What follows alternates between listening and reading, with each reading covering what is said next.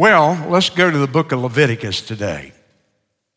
Leviticus chapter 25. You don't preach often in Leviticus unless you're having a Bible conference and got a lot of serious Bible students in front of you.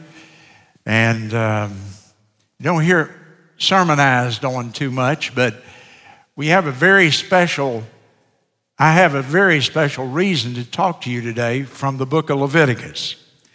And chapter 25, please. Stand, please, if you will, as we read God's word together, Leviticus 25 and verse number 8. Leviticus 25 and 8.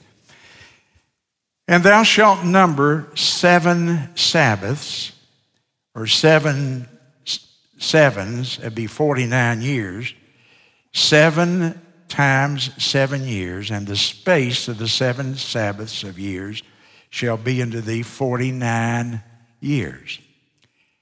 Then shalt thou cause the trumpet of the Jubilee to sound on the tenth day of the seventh month. In the day of atonement shall you make the trumpet sound throughout all the land. And you shall hallow the fiftieth year and proclaim liberty throughout all the land unto all the inhabitants thereof.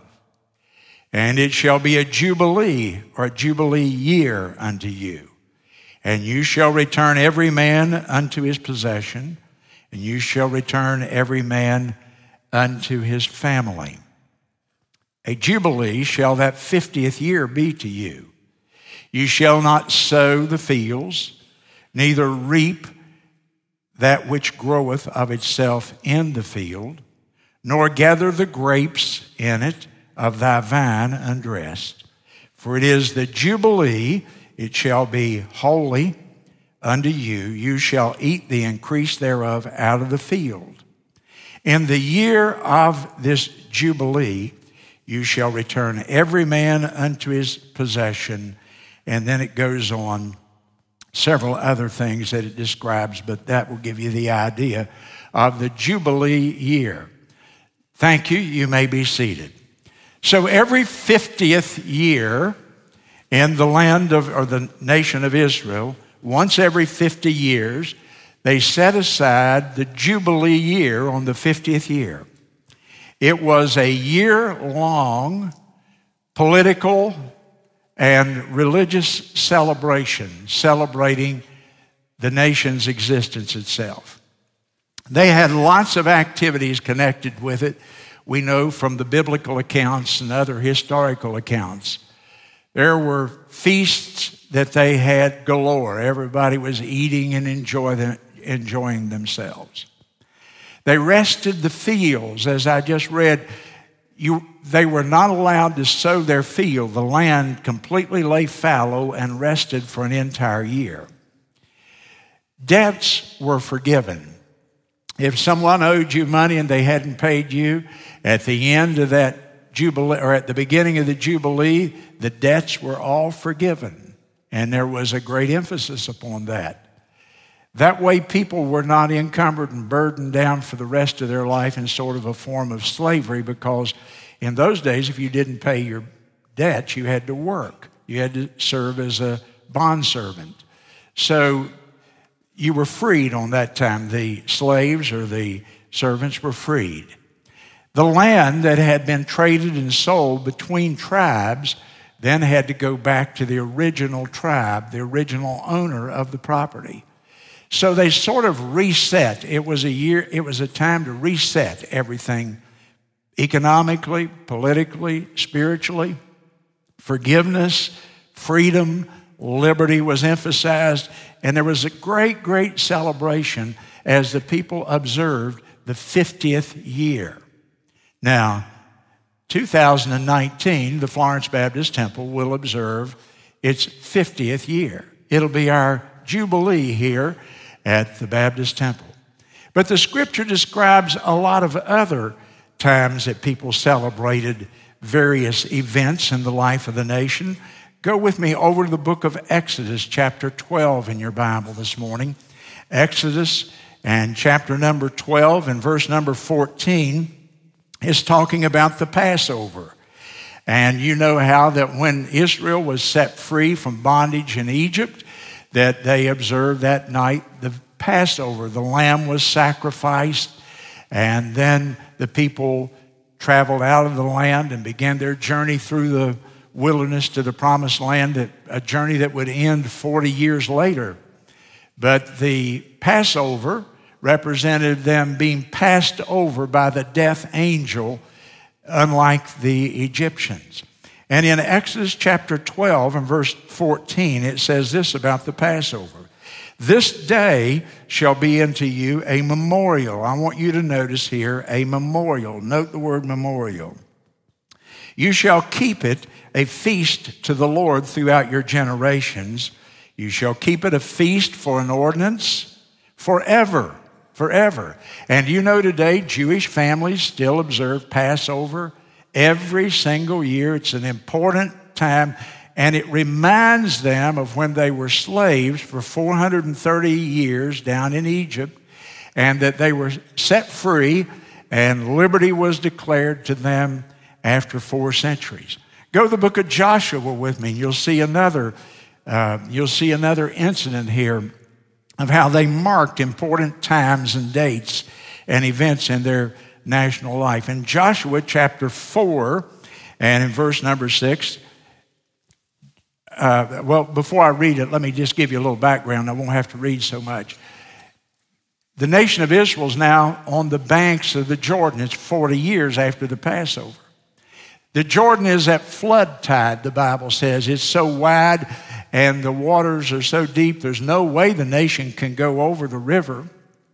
The Lord arranged that to show them His power.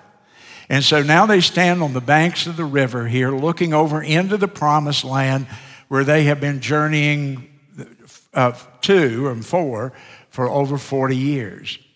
And God stops the waters of the Jordan River. And the entire nation walks over on dry ground, on bare ground.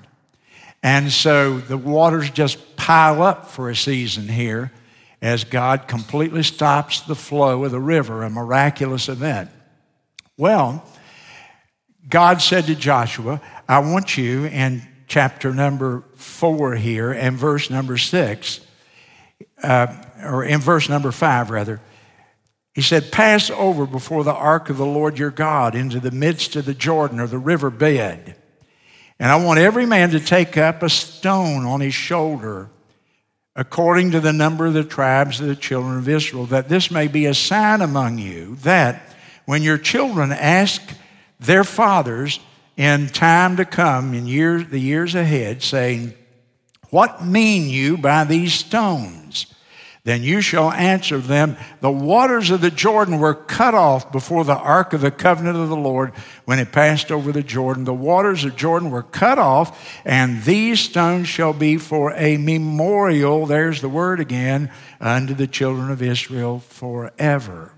So here's the picture. The river bed here is now dry or it's open, the waters have ceased to flow. And so the men gather up these stones each tribe gathers up stones. They take the stones, they pile them up, and they make a column, a high column made out of stone and big rock. And the column represents the event that God miraculously dried up the rivers of the Jordan, and the nation passed over that day on basically dry ground. And God said to Joshua, In the years to come, thinking into the future. Your children are going to come and say to you, What is this pile of rocks about? He says it's a memorial where you are to tell them about the great works of God, what God has in fact done in your midst. Then go over to 1 Samuel with me, chapter 7, if you will. 1 Samuel chapter 7, and in verse number 12, we read another significant verse.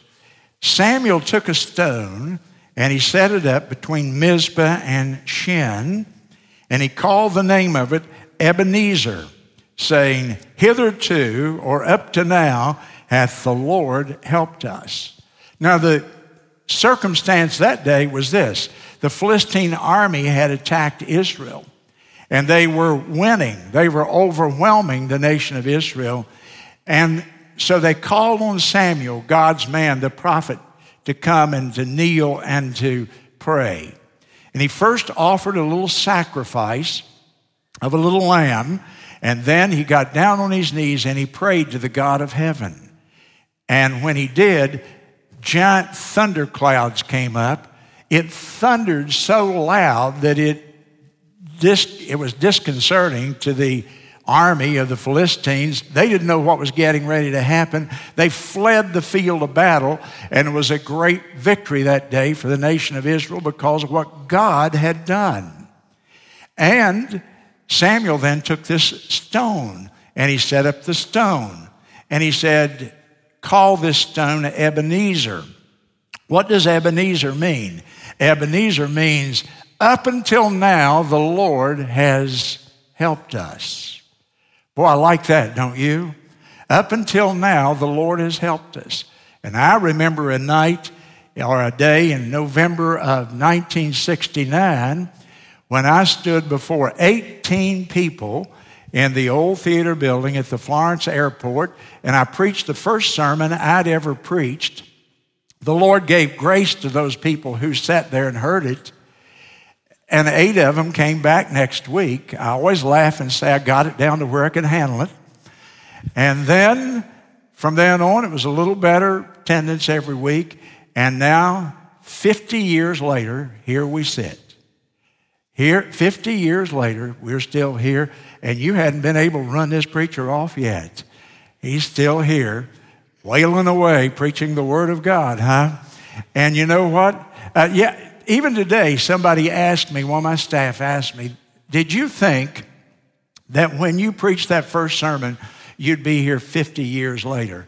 And I said, My soul, I was trying to figure out what I was going to do the next week uh, that long ago. No, I didn't have a 50 year plan. The Lord just was very good to me and has, has allowed me to do that. So, our Jubilee year is coming up in 2019, 50 years. And why am I speaking to you about that today? Because if we don't start today, we can't, you know, we don't want to wait till the week before and say, hey, what are we going to do for our anniversary day, do we? And so I want to talk to you about what we, some plans for that time. Because the Florence Baptist Temple will be 50 years old on November the 3rd, 2019. And that's 71 Sundays from today just about a year and a half away. Now, to tell you about a plan that I have in mind, I want you to go to the book of Luke, chapter number 8, and turn there in your Bible, please. Luke's Gospel, chapter 8. And so you're learning today to uh, find the references in your Bible, are you not? Luke chapter 8. And beginning there in verse number 4, a familiar passage to many of you. And when much people were gathered together and were come to Jesus out of every city, he spake by a parable. A sower went out to sow his seed. And as he sowed, some fell by the wayside. It was trodden down, and the fowls of the air devoured it. And some fell upon a rock. And as soon as it had sprung up, it withered away because it lacked moisture. And some of the seed fell among the thorns, and the thorns sprang up with it and choked it. Other fell on good ground and sprang up and bare fruit a hundredfold. And when he had said these things, he cried, He that hath ears to hear, let him hear. And his disciples asked him, saying, What might this parable be? What do you mean by this parable? And Jesus said, Unto you it is given, this parable is going to explain to you the mysteries of the kingdom of God. And down in verse 11, now the parable is this the seed is the word of God. Those by the wayside are they that hear. Then comes the devil and takes the word out of their hearts, lest they should believe and be saved. They on the rock are they, which when they hear receive the word with joy. But these have no root, which for a while believe, and in time of temptation fall away. And that which fell among thorns are they which, when they have heard, go forth and are choked with cares and riches and pleasures of this life, and they bring no fruit to perfection. But that on the good, but that on the good ground, the seed that goes on the good ground are they which, in an honest and good heart, having heard the word, keep it and bring forth fruit with patience. Notice with me, there are three elements in this parable. There's a sower in Luke chapter 8 and verse 4. A sower went forth to sow. Now, the sower is a farmer. He is planting his crops. And in those days, we didn't have mechanical implements and so on. And so, picture with me, if you will, a farmer and he has a sack slung over his shoulder, over his back here, and it's full of seed. And in those days, they broadcast, that was the term they used, they broadcast the seed. So he reaches in the, in the bag as he walks across his field, and he throws the seed like this. We still do that sometimes, not often now, because we've got so many mechanical things, but people broadcast seed if they're planting a yard or something. He's slinging the seed, good South Carolina word. He's slinging the seed out across the field that he's planting and goes across the furrows and it grows, goes across. Uh, he didn't use rows in the same sense that we do today. Now, if you will look with me in, uh, no, don't look there. We don't have time to look. But Matthew 13 38, you may want to note that. It tells you what the field is. The field is the word of, uh, the field is, is the world. The field is the world. So the sower is the spiritual analogy is the man's walking across the field. The field is the world, and he's broadcasting the seed, which represent, is representing the Word of God. Now, in Luke chapter 8, verse 11, you'll notice what the seed is, and I just told you it's the Word of God. The same parable is given also in Mark and it's given in Matthew. And the, in Mark, he calls it just the Word. Luke calls it the Word of God. But either way, it's the same thing. So the man's going across the field. The field is the world. The seed is the Word of God. So the sower is taking the Word of God and he's broadcasting it all across the world, anywhere that he can. Then notice with me the soils. There are four types of soils listed here in your Bible. And there is the wayside soil, the stony soil, the thorn, the soil that is full of thorns, and then there's the good soil. Now, notice it's the same sower, same man, and he's sowing the same seed, and he's sowing it across the world but the soil differs from place to place. And the soil represents the hearts, the condition of the heart of the people that receive the seed, the different responses people have to the seed, the Word of God. Look in verse 5. It's the wayside uh, soil. What does it mean by the wayside? The wayside, the way, was what they called a road, or more appropriately in those days, it was a footpath. And so the place where people walked, it was packed down, it was hard. And he throws the seed there, and if you will notice, the seed is not accepted. The seed never brings forth fruit, never brings forth life. Because the seed lays out there naked on the top of that hard packed ground, and the devil comes and he snatches it away. In Matthew, he pictures Satan as birds that are coming over the field, and they snatch away, if you will, the seed of the Word of God. I call that the calloused heart, the calloused heart. And as we have sown the seed here at the Florence Baptist Temple, we've, we've taken the gospel to a lot of people, and their hearts were hard. They were not one bit interested in what we had to say. They rejected our message. They rejected the Word of God. They rejected the gospel. If you're a witness, you know that over and over you've talked to people and they may not have been hostile, they're just not interested. And you talk to them and it's like talking to that chair. There's no response at all. Their heart is hard, it's calloused, it's been hardened by sin and by unbelief. Notice in verse number six, there's the stony ground. And I call this the casual heart. The calloused heart, the seed by the wayside.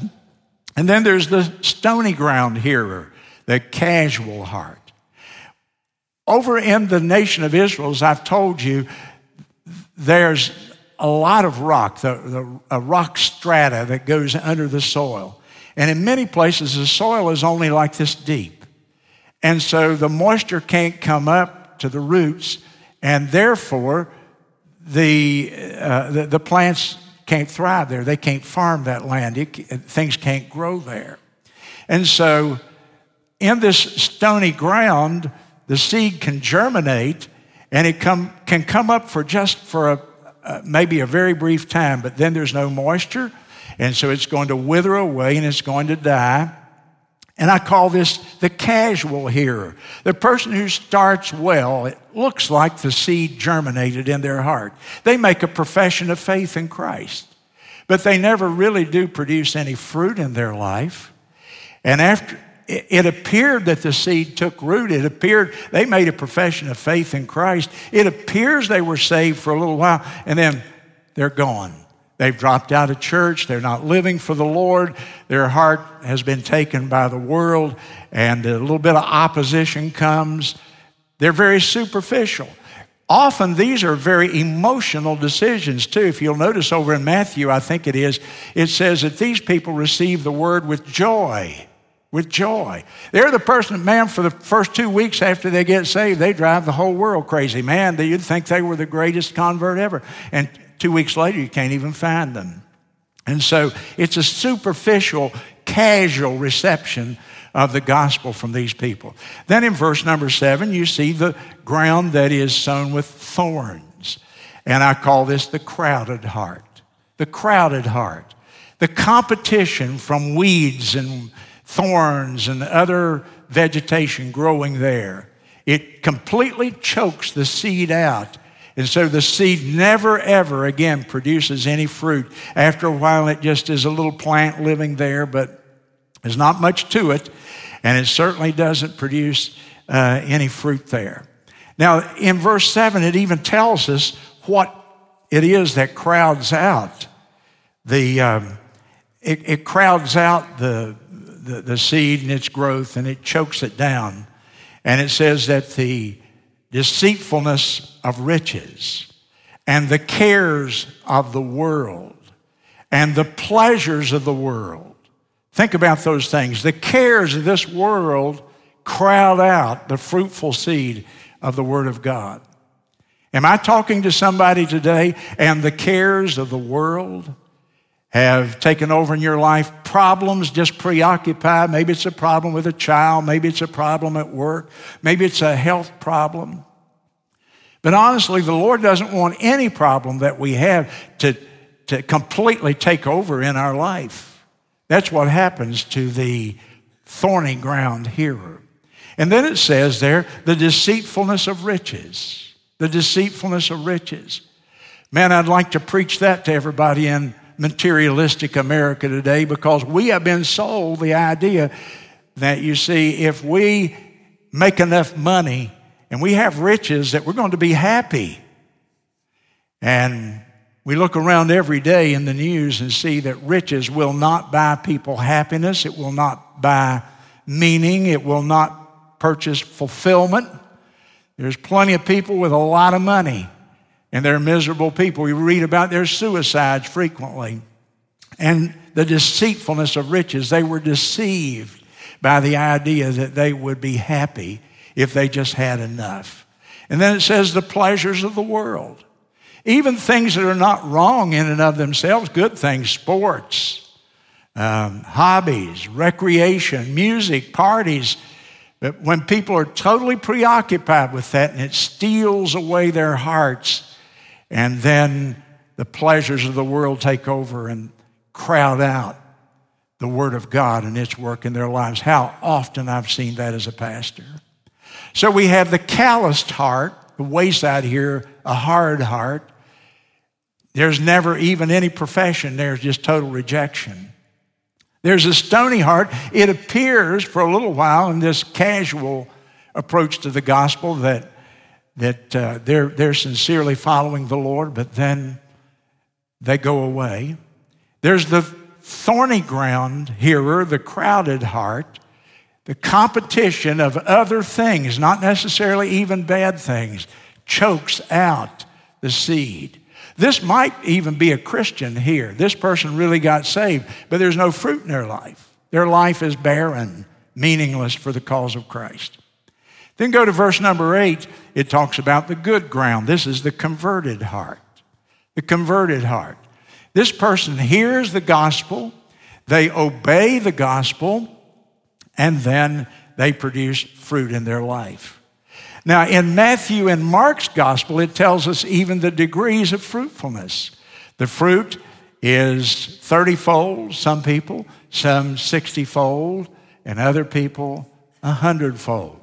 So there are degrees of productivity and fruitfulness even in the good ground. All good ground is not the same ground. So, what is the fruit here that we are to bear? Well, the fruit of an apple tree is an the fruit of a peach tree is a, the fruit of a Christian is a Christian. The first fruit the Lord wants in our life is the fruit of witnessing and soul winning and reaching other people, of taking other people to the cross with us and seeing them come to saving faith in Christ. Jesus said over in John chapter 15, He said, I want every branch in me to bring forth fruit. I want every branch to be fruitful. And I want you to bear fruit. And then he said, I want you to bear more fruit. And then finally he said, I want you to bear much fruit. And so all degrees there, see, 30 fold, 60 fold, and 100 fold. The Lord's idea is that every Christian's life be a fruitful life. There's another kind of fruit mentioned in the New Testament. It's not only the fruit of a Christian is a Christian, soul winning and evangelism and witnessing and reaching people, but there's a second kind of fruit, it's called the fruit of the Spirit. That's the fruit of our character. And in Galatians 5 and 22 and 3, it says that the fruit of the Spirit is love, the first thing that should characterize every Christian's life. The fruit that we bear in our life should be that we have love for God and we have love for people that we really genuinely care about other people, that we strive to be servants and to serve others and to show the love of Jesus Christ to every single person whose life we touch. And so, fruit, the fruit of the Spirit is love, and then it's joy, and then it's peace, and then it's long suffering or patience, and then it is gentleness and goodness and meekness or humility and faith and it's self control. All of those are laid out in the Bible, and God wants you and me to be a walking fruit tree bearing the fruit of the Spirit in our lives that people all around us can say, he or she is a Christian because they have these qualities of fruit in their life that others can even see. Now, let me ask you a question. Which one of those soils, four types of soils, best represent your heart? Are you the calloused hearer? Oh, God, pray today that there's nobody here that hears the word of God, that hears the gospel, and walks out of here and says, I don't care about that stuff. And Satan just takes the word right out of your mind. I hope there's no one here like that with a hard, calloused heart. Then there's the second category the stony heart. The person who, oh, you get excited about the Lord, or you did when you first got saved, but now you're sort of going through the motions. You know, uh, you, you, you can be critical and negative about things pretty easily because there's just nothing there for you. Superficial Christianity, sort of the nominal Christian, if you will. And then there, of course, is the heart that it, the thorns have taken over, the weeds. There's so much going on in your life, you don't have time to come to church or serve God or witness for Him or even think about the serious side of your life. You're just going on with life and there's no fruit there, there's nothing of substance. And then there's the good ground here. and there's the degrees 30 degree Christians, 60 degree Christians, 100 degree Christians. Which type of soil best represents the state of your heart today? Which type of the four types of soil best represents the condition of your heart this morning? The calloused heart, the casual heart, the crowded heart, or the converted heart? Which one best represents you? That's the personal application. Now, I think that this parable, getting back now to where I started with the Jubilee year, but I wanted to explain to you this parable, this sower, in detail so you would clearly understand what this represents. But I think this parable not only defines the heart of individuals, I think it defines our experience as a church here for the last 50 years.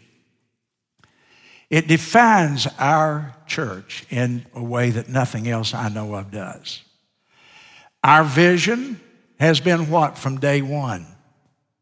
Proclaim the Word of God, spread the seed, slang, broadcast, however you want to say it, the seed out there and take it to the whole world. We've done it through our missionaries. We've done it in all various manner. And then it defines our mission. What is our mission today? It's to make disciples. It's to plant the seed and bring forth fruit. What is our what is our purpose today as a ministry, as a church, and has been for 40 years? Get the Word of God to the most people in the shortest amount of time. Do it every day, do it in every possible way. No symbol that I can think of in all the Bible better represents the 50 years of ministry of the Florence Baptist Temple than the sower. Do I hear one amen in the house? Is that who we are? Is that what we are? Does that define us? That we're trying to get the gospel out and we've been doing that for 50 years?